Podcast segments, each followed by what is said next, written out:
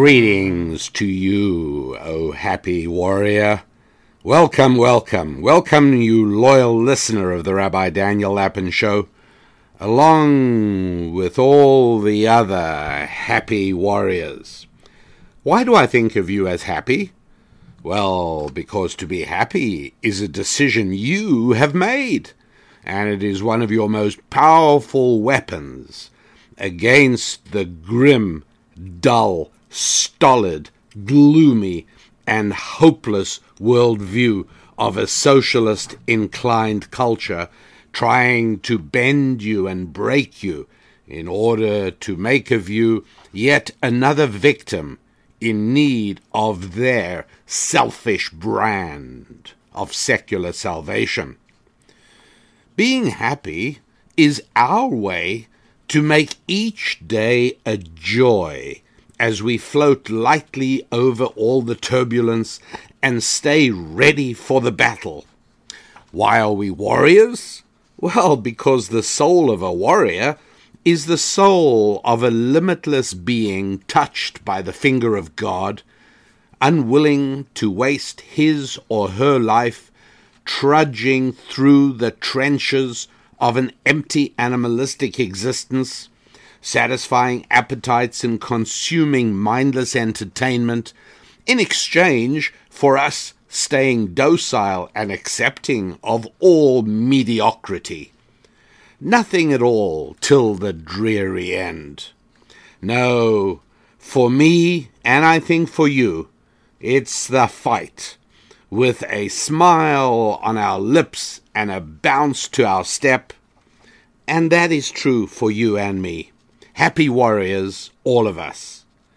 You heroic men taking care of business every day and doing what your head tells you to do when your head tells you it must be done. You strong guys who ignore your heart's desire to indulge the body's seductive whisper. Instead, you boldly heed the clarion call of responsibility to those you are strong enough to support and brave enough to care for you are the army of the righteous. You are the noble knights defending the fortress of civilization against the hungry hordes of scheming and surging savages trying to invade and conquer what you and your fathers have built. Those barbarians know that even after they destroy the civilization that we've built, as they wretchedly crawl through its wrecked ruins, they will still live better than in anything they could ever have built themselves. Only you stand between the nightmare of socialistic slavery and the bright hope of tomorrow. And you, beautiful and brave women, resisting government's treacherous proposal to marry it rather than accepting a golden ring from one clear eyed man dreaming of a shared tomorrow. You gorgeously courageous women who smilingly and graciously carry the load of work, marriage, and family, inspiring your man to greatness and nurturing your young ones to moral and physical maturity. Yes, you men and women, you happy warriors who do all this and more. Yes, wherever you are, you are the natural and inevitable audience of the Rabbi Daniel Lapin Show. You are the audience I devotedly and happily serve, recognizing that every day that I can bring you the helpful, life affirming insights of ancient Jewish wisdom, well, that's another day of privilege for me. It is indeed my honor to serve you all and my delight to welcome you to another episode of the Rabbi Daniel Lapin Show. Yes, that's right. This is the only show in the entire digital universe that reveals how the world really works. One thing to know about how the world really works is that work is one of the chief sources of meaning in our lives. This is why the Bible prohibits me from hiring a man to dig a pit on Monday, and then on Tuesday I would hire him to fill it in, then on Wednesday I hire him to dig it out again. You see, unlike stupid advice proffered by many job counselors, we should not seek work that we think will bring us meaning. No, we should seek to find meaning in the work we do or we must do. Digging and filling in holes, well, it's tough to persuade myself that doing this has any meaning at all. How do I find meaning in my work? Well, that is largely what emerges from a lecture I delivered for the Mises Institute in Alabama a few years ago. I've long wanted you to hear it, and today is the day. As usual, I truly enjoy hearing from you, particularly when I do something unusual like including a speech in the show. Do visit my website at www.rabbidaniellapin.com and uh, you can hit the contact us tab. Under About Us, there's a contact us tab. Let me know what you think. Uh, I'd really appreciate it. I, and as always, I love knowing where you're listening from. Um, there is a brief, slightly tasteless joke near the beginning for which I apologize, but otherwise, I think it's valuable. Um, as is the audio program, by the way, entitled Boost Your Income, which is available for instant download at our website, rabbidaniellapin.com, at a special price for the show listeners. So let's move on with the show. Thank you. Thank you very much indeed. Appreciate the introduction. And uh, I was a little worried that this particular time slot comes right after lunch. And I had the vision of, of people sitting back for a post lunch rest. And it falls to me to somehow disturb the slumber and, uh, and somehow, well, uh, I immediately hit upon the only solution to this, and that was I thought I would lead you all in a rousing rendition of that anti Semitic classic, Fiddler on the Roof song, If I Was a Rich Man. and, um, and anti Semitic, of course, uh, simply because there's no Jew on earth who would sing a song if I was a rich man.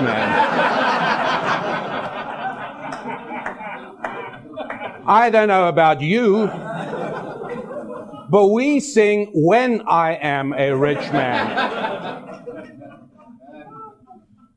but uh, apparently, the uh, enthusiasm everybody has for the, the work of the Institute uh, will make that, that painful song uh, completely unnecessary. Um, still, I thank you all very much indeed for this opportunity and for this honor. And um, if I can also uh, thank those um, many of whom are, or some of whom at least I should say, are responsible for me being here, but more importantly, um, people uh, from whom I've learned an enormous amount. And uh, Lew Rockwell, of course, tops the list. I really appreciate the opportunity to be here. And also, um, all I've learned from you, Lew, over the years. Appreciate that. Uh, Walter Block, there he is.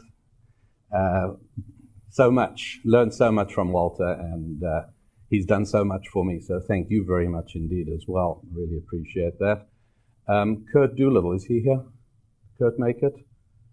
Um, Kurt doesn't seem to be here, but um, but he's somebody in that category. Um, Sam Silver from Atlanta, uh, who really was one of the first to expose me to um, to the interface between religion and economics, drove me here from Atlanta this morning. And um, needless to say, obviously, the, the spirit of Murray Rothbard uh, hovering palpably uh, in the room, I think.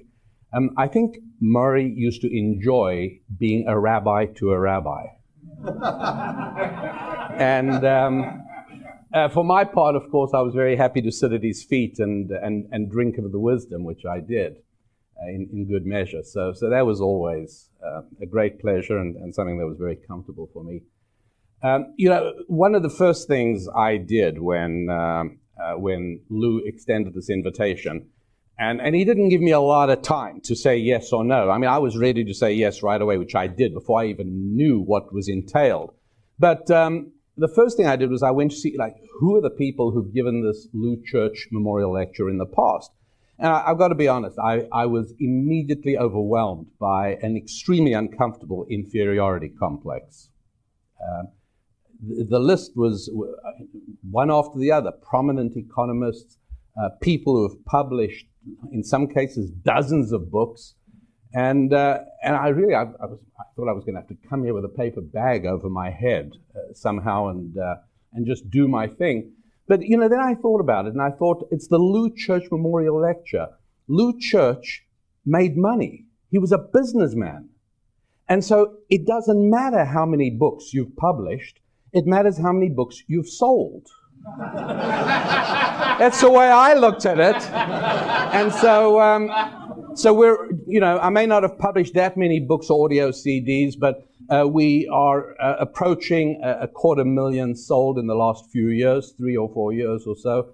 And uh, I'm hoping that uh, with your good assistance, we'll push it over the top of that magic number in a short while. But um, that is, yes, I do believe passionately in the business system. Uh, I believe in making money. I do. And I believe in making money because my culture and religious background assures me that in a reasonably free market and in a world of honest transparency in interactions, a world where I don't believe I have to pull a fast one over somebody else in order to make a dollar because I don't think my dollar represents his loss. Uh, in such a world, making money is a certificate of good performance. It's a mark of virtue.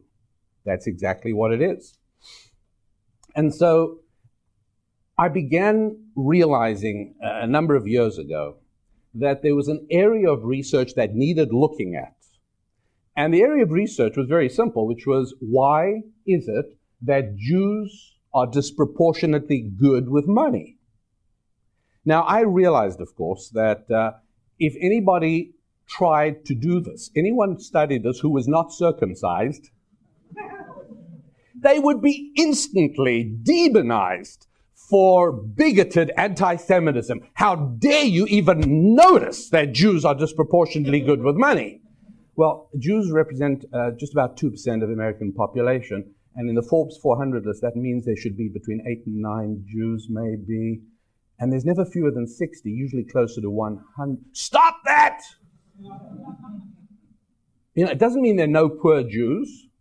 It just means Jews are disproportionately good with money. And I realized that if this area of research was going to be done, it would have to be done by me because I realized this is probably the only field in all of academia where removal of a small piece of skin converts bigotry to research.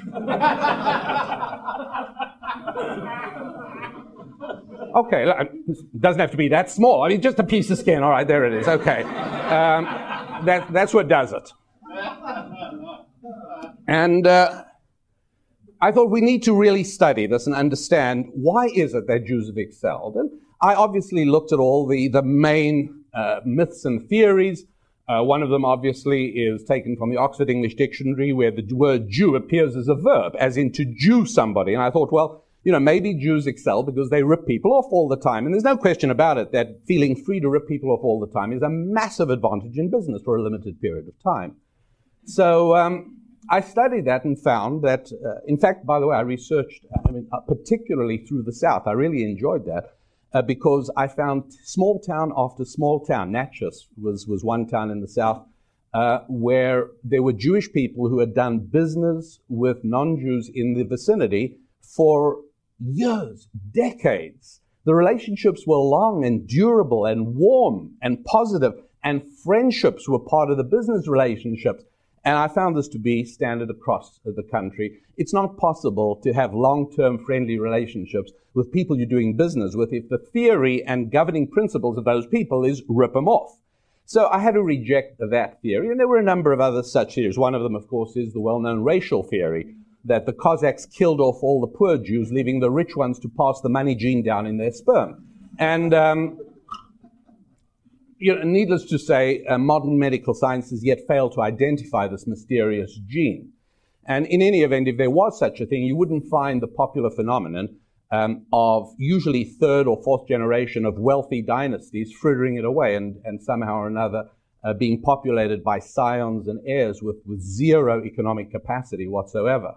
So um, the, the, the, notion that somehow rich Jews were man- managed to save themselves and pass this on, that just made absolutely no sense. And neither, neither did any of the other theories, leaving only one explanation for why it is that Jews are disproportionately good with money.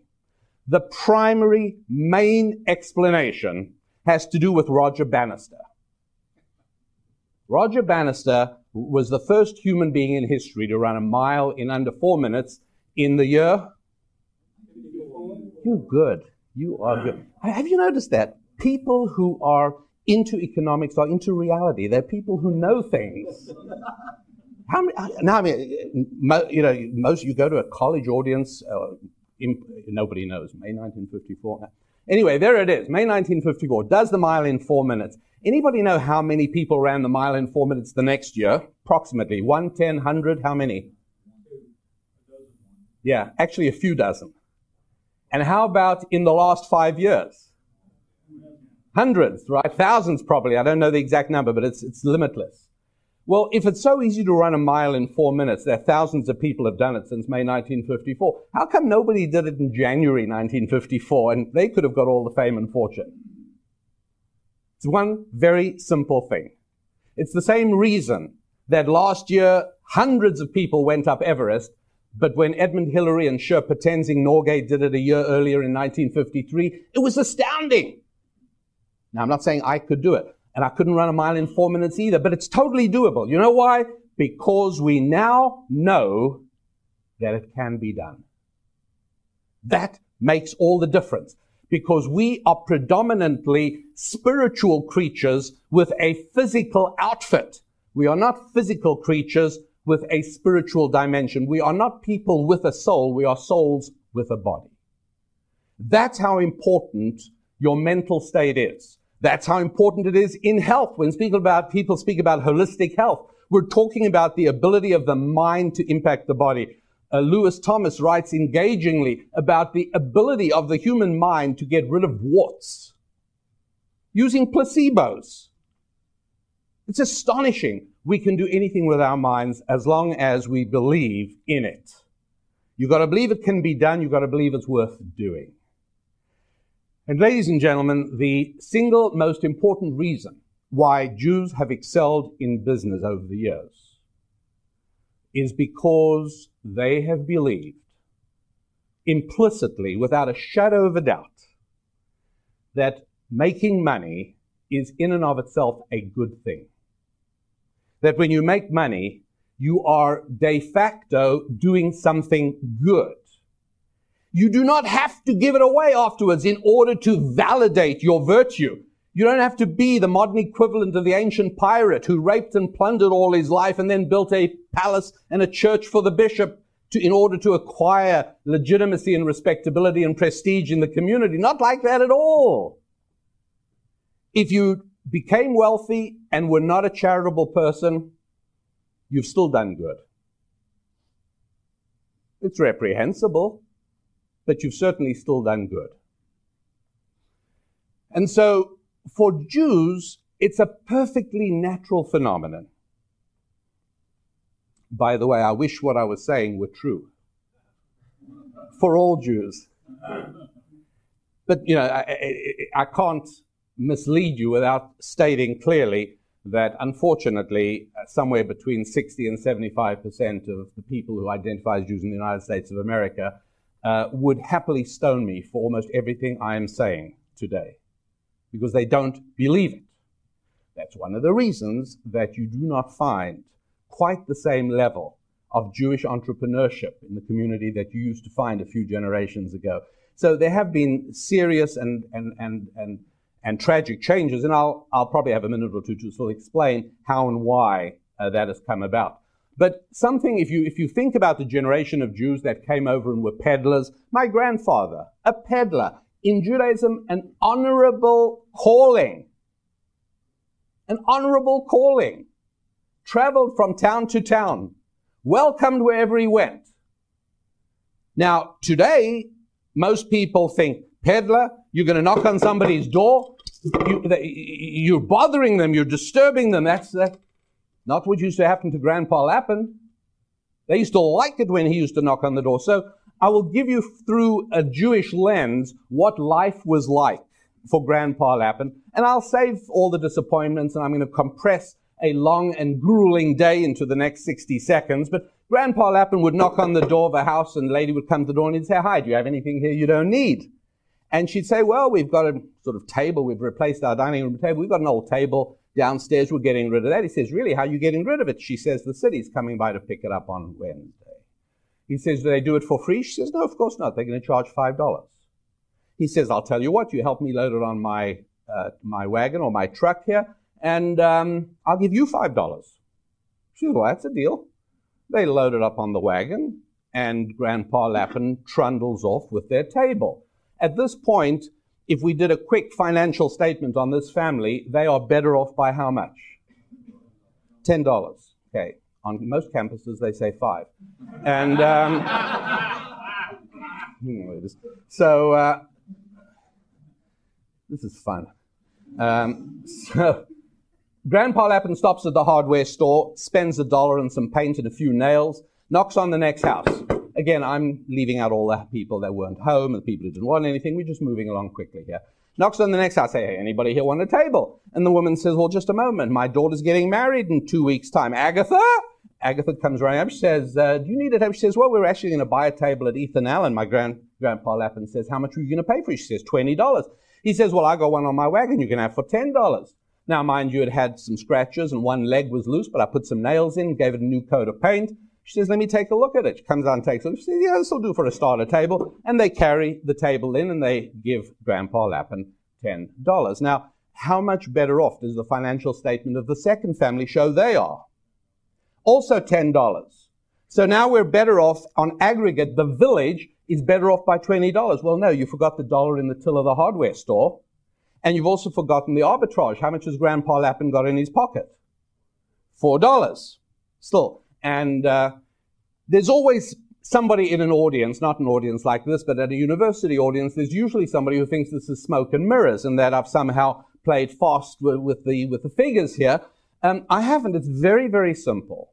I'm about to give you the finest economic definition of one of the most successful companies on the internet that made money from day number one. I'm referring to eBay. The best definition of eBay is 70,000 Grandpa Lapins working simultaneously. That's all it is. It's the greatest peddler in the world. All it does is finds people who want to rather get some money instead of the uh, whatever it is that they've got sitting in their garage. So they're better off at the end of that transaction. And then it finds somebody who wants to give money in exchange for that particular thing because it's exactly what they want and it makes them better off. And guess what? There's an arbitrage. eBay's got a few dollars in their pocket as well, just like Grandpa Lapin. That's how it works. And so there is this deep conviction that by engaging in commerce, you're doing something good and you're doing something wonderful and you're doing something helpful for people. And so it was no surprise to Grandpa Lapin and to his descendants that when he knocked on the door to offer a transaction, people responded warmly and enthusiastically because somehow mysteriously, after he had passed through, everybody felt better off because they actually were. Exactly so.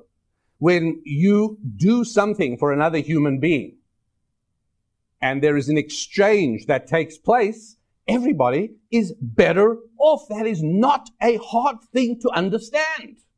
And this thing is rooted within the morality of the biblically based Judeo Christian system. And that's why it is, both in the Lord's language, which is Hebrew, which was well known to most of the founders of our country, was well known to most of the colon- colonial clergymen, one of whom Cotton Mather used to refer to Yale as our New England Beit Midrash. Beit Midrash is the Hebrew word for uh, house of study. Uh, they were very, very familiar with these texts, very familiar. And I do believe that had a lot to do with the United States of America becoming the world's greatest engine of prosperity and freedom. You don't really have to say prosperity and freedom for people in the know because people in the know know those two always go together. And so it's no wonder because within Hebrew, and by the way, it's been retained in English, we use exactly the same word for how to treat a customer as how to worship God. This past weekend, you might have attended a worship service.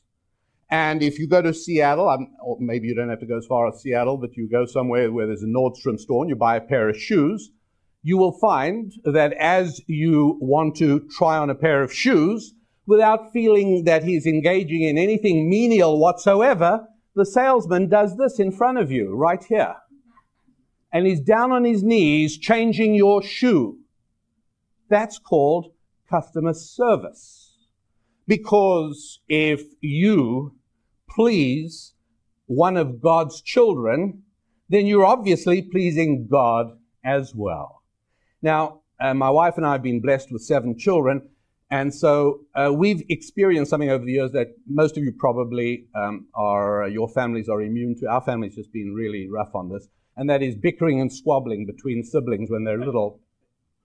And uh, one of the great delights of watching them get a little bit older is when that fades away and they start taking care of one another. And it's really, it's hard to measure the joy as a parent when you see your children relating to one another with, with closeness and compassion and consideration. It's wonderful. And so for me, it's no mystery that in the same way that as a father, I'm thrilled when all my kids take care of one another, that our Father in heaven should be thrilled and delighted and get a great big smile on his face when he sees somebody take care of a customer in a store. Well, yeah, that makes sense. And somebody might say, well, he's doing it for profit.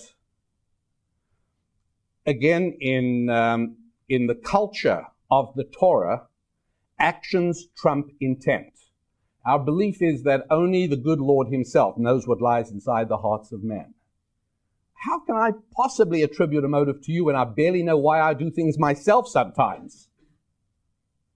And so the notion that I can discredit the virtue of your action because your motive might be selfish, well, you only have to ask yourself, would you rather have a next door neighbor who deep in his heart really, really loves you, but he keys your, your, your car and kicks your kids and kills your cat, but he really, really loves you? Or would you like a next door neighbor who deep in his heart's not really sure how he feels about Jews or Southerners or academics or whatever you are, but my goodness, for the last 15 years, this, what a great neighbor you got. What would you rather have? Actions trump intentions. And so if somebody is taking care of you in the store, and yes, he's hoping to get a tip, he's hoping to make a profit or whatever it is. What's that got to do with anything? The action is taking care of another one of God's children. And so we've got to understand that what's going on is a recognition that the process of economic interaction is deeply linked to the process of relationships between human beings. And our understanding there is that uh, we live in a world that somehow or another appears to have been created somehow for the purpose of bonding and connection. The good Lord creates a world with about 110 elements. A little more than that as of last weekend. They keep cropping up. But basically, 110 elements.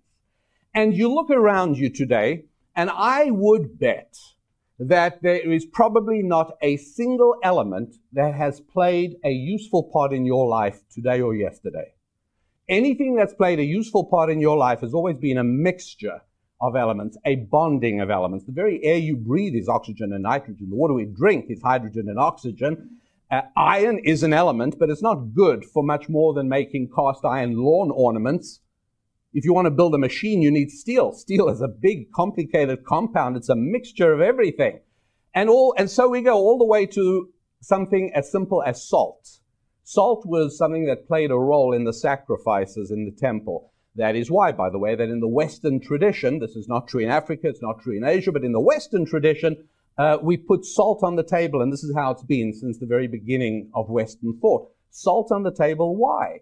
Our bodies need all kinds of, of minerals, but nobody says, excuse me, could you pass the iron filings, please? Your body needs iron. Your body needs potassium. Can anybody see the potassium flakes, please? Could you pass them down to this end of the table? No, because all the minerals you need, you get from the food you eat. And that's true for salt as well. Any doctor will tell you, you don't need to add salt. So why do they put salt on the table? Because there was always this understanding that the table was a miniature altar. It was a place where people got together, not just to feed their bodies, but to also uh, partake of, of a soul expanding experience. And if it's going to represent the old uh, altar in the temple, then it needs salt as well. And that's what they did. But why did salt play a role in it? What's the point of salt? Well, salt is a perfect example of God's blueprint of connectivity, where you can take two toxic substances like sodium and chlorine, each on its own, a real problem. I mean, you know, you might say, why don't we just put shakers on the table labeled sodium, chlorine? And then you could say, you know, when your chicken soup comes, you could say, pass the chlorine, I'm on a low sodium diet. the trouble is, it would kill you because chlorine is as toxic as sodium is. But mysteriously, with the alchemy of relationships and the alchemy of bonding, even toxic things become tasty and benevolent. So it is possible to take a toxic thing like a single male, bond him to a single female, and all of a sudden you've created something benevolent. Which is why it is that God, during the beginning of Genesis, appears to be a very good natured deity. I mean, everything's good. Whatever he makes is good. And the very first time he turns grumpy is when he says, hmm, not good for what? Not good for man to be alone. Because we're in a world where things depend on bonding and things depend on connectivity. Does God want us to have great sex? Well, I cannot pretend to really know the inner workings of God's mind when it comes to these matters. I, I really don't know. But it doesn't surprise me, as somebody who believes in a kind and loving God, it doesn't surprise me one little bit that since God does want a man and a woman to be married to one another and to be dedicated to one another and to their children, that he should provide as a blessing or as a benefit to those who fulfill his wishes in that area, that he should provide them with a blessing of great sensual pleasure. It doesn't shock me. This doesn't surprise me in any way at all. Does God want us to be rich? I have the same answer. To tell you the truth, I can't say with any certainty on that subject. However, I do know that God does want us to be obsessively preoccupied with the needs and desires of other people whether they're your clients or your customers, whether they're your vendors or your employees. Be obsessively preoccupied with the needs of other people.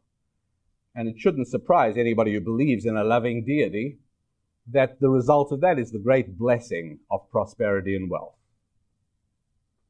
Surely, the ultimate way to achieve prosperity, become obsessively preoccupied with the needs of other people do not insist on making buggy whips while Henry Ford is building a car down the road. Because now you're not focused on what other people need or want, you're focused on what you want to do. And this is again one of the principles that has been very helpful to Jews over the years.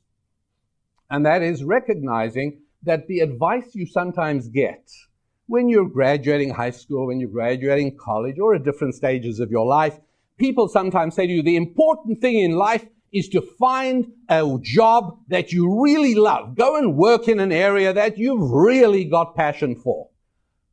Wrong. Sounds very nice, but it's wrong.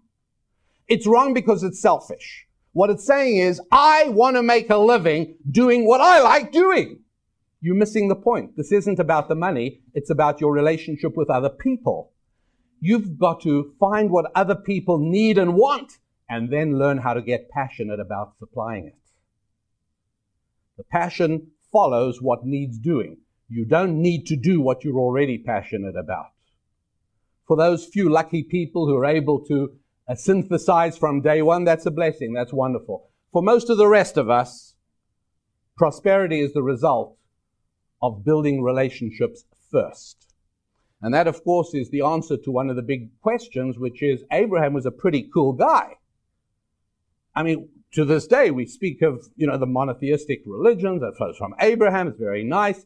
And, uh, but how come the children of Israel, Israel is just another name for Jacob, Abraham's grandson, but how come the people, the Jewish people or the Israelites, how come they didn't start with Abraham? We could have been the children of Abraham, or we could have been the Abramites. Just a neat name. What's wrong with that? What do we have to be the Israelites for?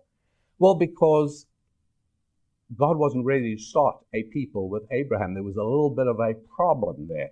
One of the problems was that Abraham was not able to convey the sense of dedication and obsession with what your brother or sister need to his own children. Uh, Isaac and Ishmael had uh, slight misunderstandings along the way. Well, what Abraham had, you know, at least one great son, Isaac. Why, why don't we have the Jewish people starting off with Isaac? No, it didn't work either. Because Isaac also had two sons, Jacob and Esau. Slight disagreement there over a transaction, by the way. One of them thought a contract meant a contract, the other didn't. Abraham, uh, uh, Jacob purchased the birthright solemnly by means of a contract for the payment of some food. And later on, Esau said, I didn't know you meant it for real. Well, pal, that's what a contract means. That's why the Old Testament is filled with contractual relationships, because contracts are wonderful things. They make relationships between people thrive and flower. They're good things. Didn't work with Isaac. Now we come to Jacob, whose other name was Israel. Now Jacob has 12 sons, one of whom is Joseph. Joseph upsets his brothers for a variety of reasons, and um, the brothers gather to kill him. And they're about to slaughter him when main son, Judah, after whom the word Judaism comes, Judah makes this profound statement he gathers the men around and he says to his brothers, Hey, wait a sec. We're just about to kill Joseph, but help me understand this again. How do you make a buck from selling your brother, from killing your brother? In Hebrew, where's the profit? Meaning monetary profit in killing our brother. So all the brothers around saying, well, let's see, who can we get to pay us for the carcass? No, I guess nobody will do that. Uh, wait a second, I got it. Instead of killing him, why didn't we sell him? Oh yeah, that's how you make a profit off your brother. So they sell him, and everybody's happy. Except Joseph, of course. As time goes by, Joseph becomes ruler of Egypt. The brothers come down in a famine to buy uh, bread. They don't know who this guy is. And he recognizes them, gives them all the bread they want, and then instructs his officers to do what? Some of you may remember, put the money back in the bag. The brothers that night arrive in a hotel. They open their bag to see they got enough food to take home to dad and everyone sees his money on the top of the bag. Total terror. We're being set up. They're going to accuse us of theft. The brothers didn't get the message. You know what the message is? It's not about the money, idiots. It's about the relationship. We've got to fix you guys up. You thought relationships are there to be squandered in the name of profit. And you don't understand. It's the other way around. Relationships produce profit. And so we're going to have to show you it's not about the money, it's about the relationships. And it's not until the brothers catch on to that that we're able to actually reach the point where Jacob is finally able to come to Egypt and be reconciled with all his sons and to give a blessing to his grandsons. And there begins the children of Israel. And that's exactly how it worked back then. Because relationships depend on the uniqueness of every human being. Do you understand what I'm saying? I mean, if you've got a friend, a friend is really nice. You have a friend, and if nothing else, you can tell that friend a joke because it's, it's just fun to tell people jokes. That's all there is to it, particularly if they laugh. But if all of us were identical and your friend is identical to you, that means we're just clones of one another, As soon as you tell him a joke, his answer is, hey, stop, I've already heard that one, I know it. In fact, I was going to tell it to you. Oh, okay. How about this one? No, no, that one also. I'm the same as you, remember? Not only could there be no joke telling among people who are not unique, there would also be no trading. There can be no commerce among people who are identical to one another. If people are not unique, no trading, no telling jokes. It is only through our uniqueness, it is only because I would rather have a pair of sneakers with a red light in the heel that flashes when I walk than $20. And if you're the shoe store in the mall, you'd rather have $20 than your inventory of a pair of sneakers with a red flashing light. But if we were identical, and that's one of the reasons you never see dogs trading with one another. No dog says, well, um, well, I see we both want this bone. Tell you what, why don't you take the bone now and then you can do something else for me tomorrow? No, because we're dogs. We both want the bone now. It's all we see. The world is just one big bone uh, taking up our total eyeballs. That's all there is. It is precisely the uniqueness that makes it possible. The uniqueness is what? Well, that's what being created in God's image actually means.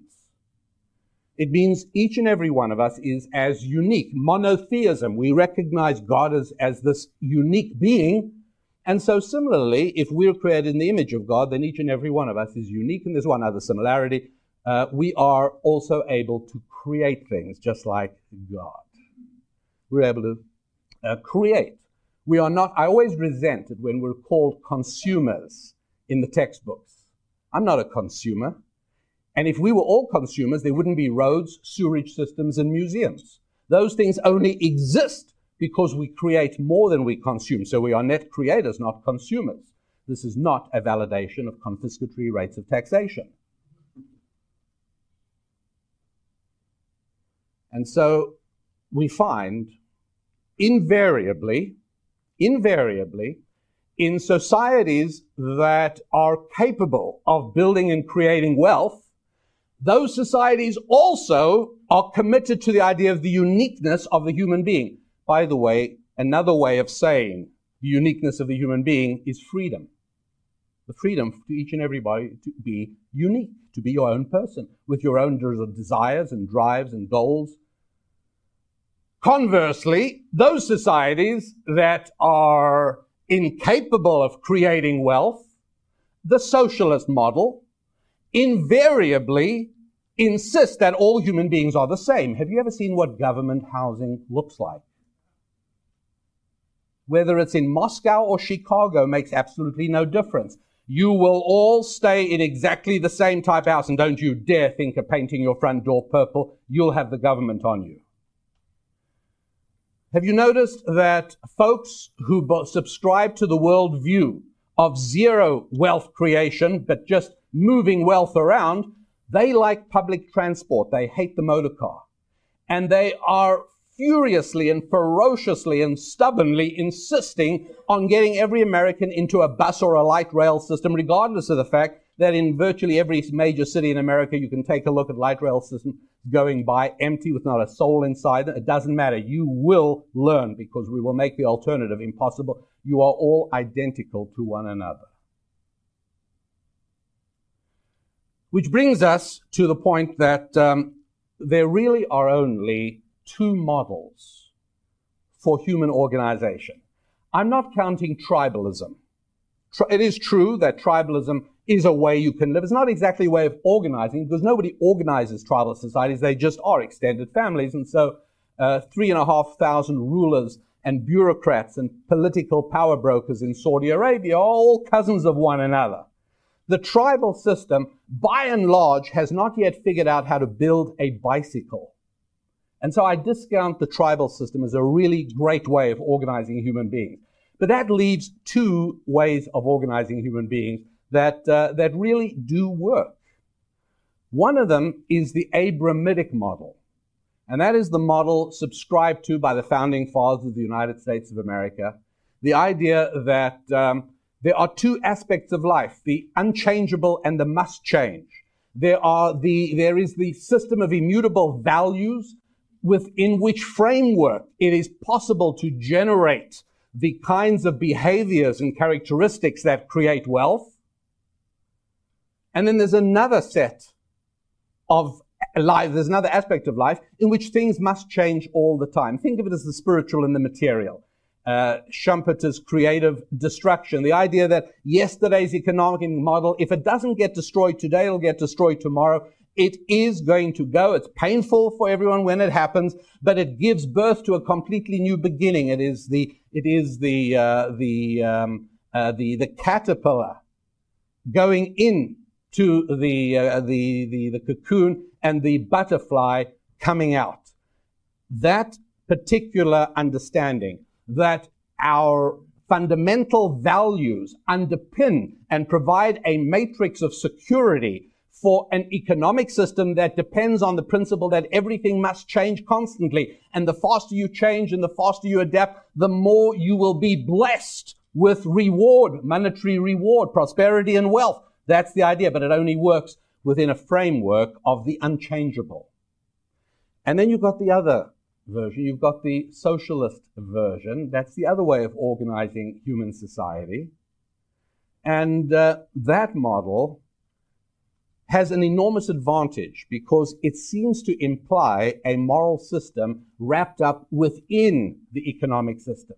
And so the evil is camouflaged and obscured by the terminology of for the people and caring about people and compassion, and it's for the poor and so on and so forth. And here you've got these two models presented very clearly in the 11th chapter of Genesis. It's the story of the Tower of Babel. And uh, there again, uh, there are uh, several very important points that are just a part of a traditional biblical understanding of human life and the organizing of human life. And, um, and, and the story and the point in a nutshell is very simple. Imagine, if you would, that um, we, uh, we pause and uh, we carry on with the program. And then later on this evening, I get as many of you as I can to cluster around and I say, hey, everybody, I saw there's a Home Depot store not that far from here. Come on, tonight when the program's done, let's go to the Home Depot store and buy a whole bunch of two by fours. Come on. You all look at each other. The sun getting to the sky? What's with him? But uh, how about if instead of that I said, hey, everybody, we've got an evening clear before the program reconvenes in the morning. Why don't we build an extra room for the Institute? They're out of space. Let's build them another room. Let's work through the night and just make this happen. The sun's going to come up. There's going to be another room. You're all going to look at me and say, interesting. How do we do it? I say, no problem. We're going to go down to Home Depot, buy a whole lot of lumber, and then we'll work through the night, and somebody will go and get beer that we can keep ourselves refreshed. And this is going to be a load of fun. And there's a possibility I actually might get a few of you to join me doing that. But only if I tell you what the goal is before I tell you how you do it. If I tell you about the doing, you know, let's go get lumber, I haven't fired your spirit. I haven't excited your imagination. There's nothing there. With that as background, you'll probably be astonished to hear that um, in those mysterious nine verses in chapter 11 of Genesis, and, and again, you've got to realize, I mean, this is a book that lies at the heart of Western civilization. In the middle of the 15th century, when Johann Gutenberg invented the printing press, you know, he didn't run off as his first venture the Dusseldorf telephone directory. I mean, it was the Bible. This was the center of Western civilization. The words were studied and pored over for meaning, and, and people understood this wasn't just a narrative about long forgotten people. This was a blueprint to existence. It was a comprehensive theory on the totality of all reality. And so they really looked at this section and they said, oh, wait a sec, this is very striking, this is very amazing. Do you know what it actually says in the, uh, in chapter 11? It says that the people gathered together and said, hey, everybody, let's make bricks. Wow, let's make bricks. And everybody said, yeah, yeah, yeah, let's go make bricks.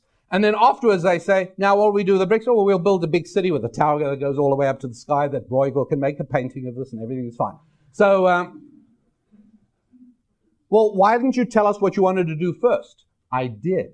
You missed the point. The essence here is the bricks, not the tower. You see, there are two building materials available out there. One is stones and the other is bricks. And there's two fundamental differences between stones and bricks. Stones are made by God, and each and every one of them is unique. Bricks are made by people, and they're all absolutely identical to one another. That's the whole point of bricks. And that was what the Tower of Babel was all about. It was a model of let's make bricks out of everybody. You're all going to be treated as if you're identical to one another, and this is going to be a creation of man. And what will come out of it? Yeah, will be the tower and so on and so forth. And it's, it's not going to last very long, but that doesn't matter because the important thing is to turn all human beings into bricks, not stones. That is very central to this understanding. The tower was led by a man called Nimrod, the guy he hated like poison was a guy called Abraham. And there was this eternal struggle between the two competing visions of how to organize society. The Abraham model, which is what built the United States of America. It's also what built ancient Israel. And you've got the Nimrod model, the centralized control from the center tower where everything is controlled and everybody is forced to be exactly like everybody else. And it is not hard in that matrix to recognize the difference between moral and immoral, between right and wrong, between freedom and tyranny. There are not halfway measures. And um, let me do something at this point that I enjoy doing because one of the key things about the Abrahamic model is that it is based on giving. It is not based on taking. It is based on creating and making, not on consuming and taking. The Abrahamic model is based on figuring out how can I bless other people? What can I do for other human beings? I alluded earlier to the fact that um, my work is based on uh, writing on a lot of this material, uh, producing ancient Jewish wisdom in formats that make it accessible to each and every person in the United States of America. And um, what I would like to do, if I may, is um, uh, perhaps express uh, my appreciation uh, by uh, the process of perhaps uh, doing the following. Let me ask this um, Who has traveled the furthest to be here today? Well, I guess that would be me, Seattle. Well, thanks very much indeed. Where did you come from? Eh? Oh, my goodness. Does Honduras, do I hear anything higher than Honduras?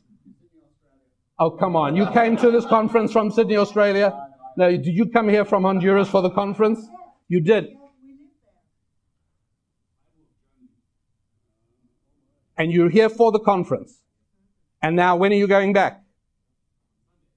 Oh my goodness. There's six of us from Guatemala. Really? Guatemala, Honduras, and Germany. Whereabouts? Really? Well, come up here. Really? Well, that's that's very generous. Then uh, you come up here anyways. Come up here because I would like to to give you this. Um, this is a a package of uh, some of the products that we make available. I'm not going to take time to tell you about them now because they're all here, but this is the one that we're discussing tonight, Thou, Thou Shalt Prosper. And this one on the top I see here is called The Perils of Profanity. Um, this is very helpful for people who find themselves using bad language and, uh, are, are, and realize how it impacts their money making ability, how damaging it is to, to use language that is uh, profane and destructive. Did you, do you, have you ever used any bad language? Is that something? You want to just tell me like some of the things you really say? No, no, don't, don't. I'm just joking. I'm just joking. There you Thank you very much. Eckhart, pleasure to meet you. Enjoy. There you go.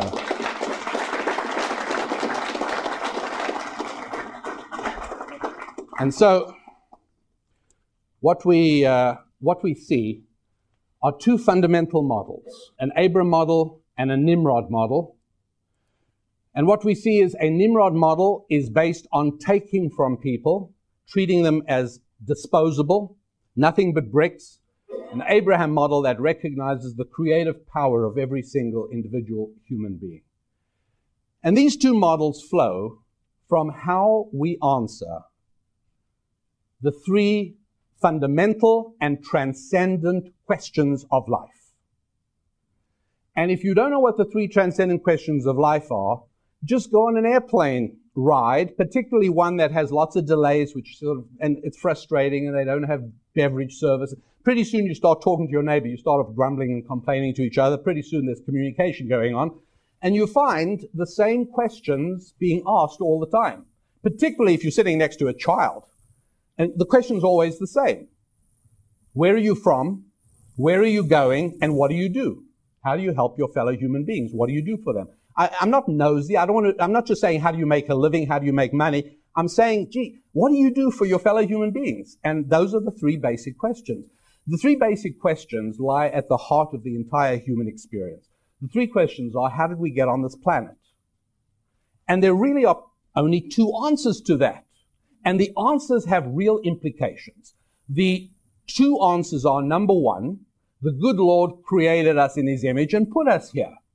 And a whole lot of people follow that view.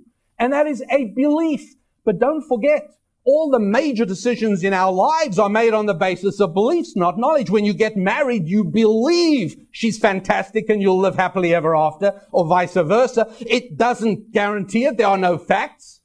What's more, statistics, I hate that phrase, right? Well, people know, I think, that uh, folks who try and obtain all the facts by living together before marriage, which seems to make all the sense in the world. Would you buy a car without driving it around the block, they say?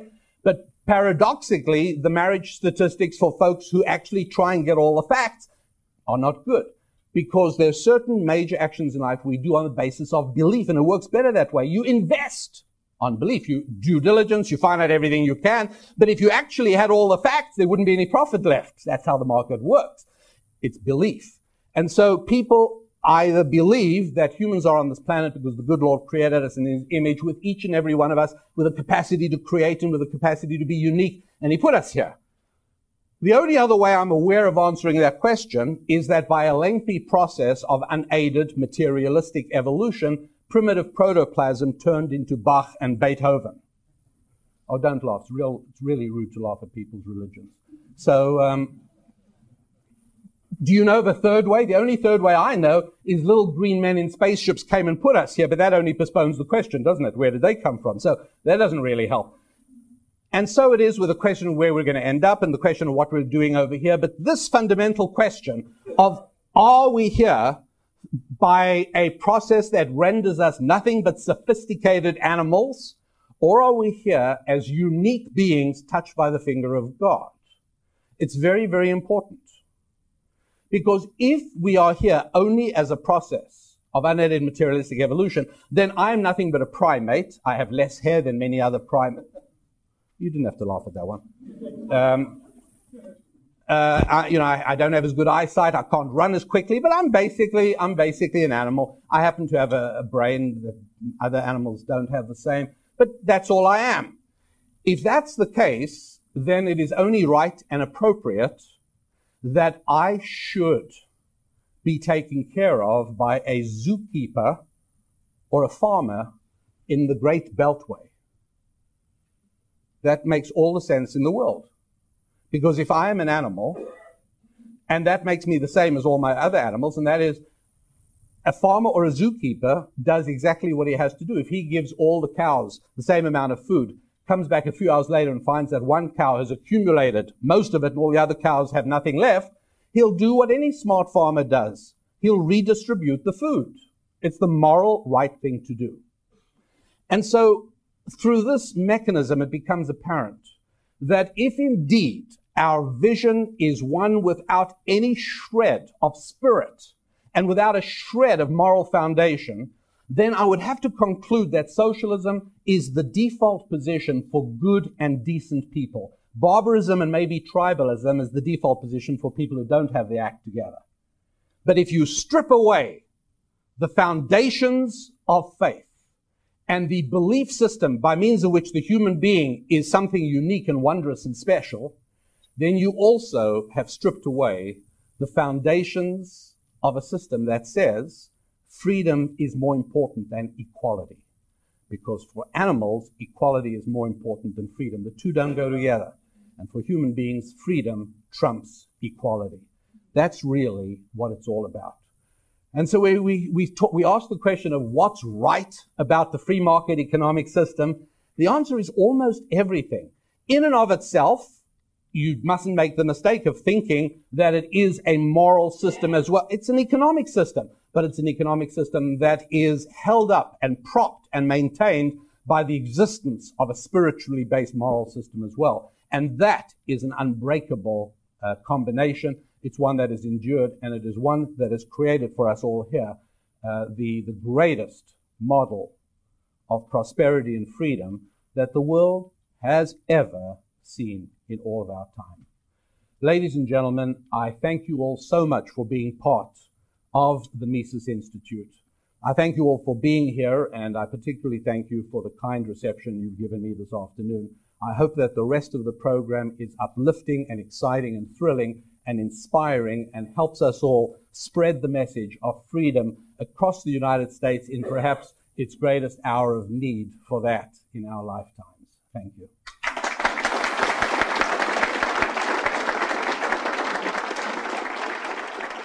Well, that was it, and I do hope you found it valuable and, and perhaps even enjoyable. Uh, yeah, economic activity, that is to say, the process and activity of making money, is essentially a spiritual, not a materialistic activity. And understanding that makes it far easier to make your work meaningful it also helps us understand why secular socialism has always failed to have a thriving economy. The two are opposites, they don't go together.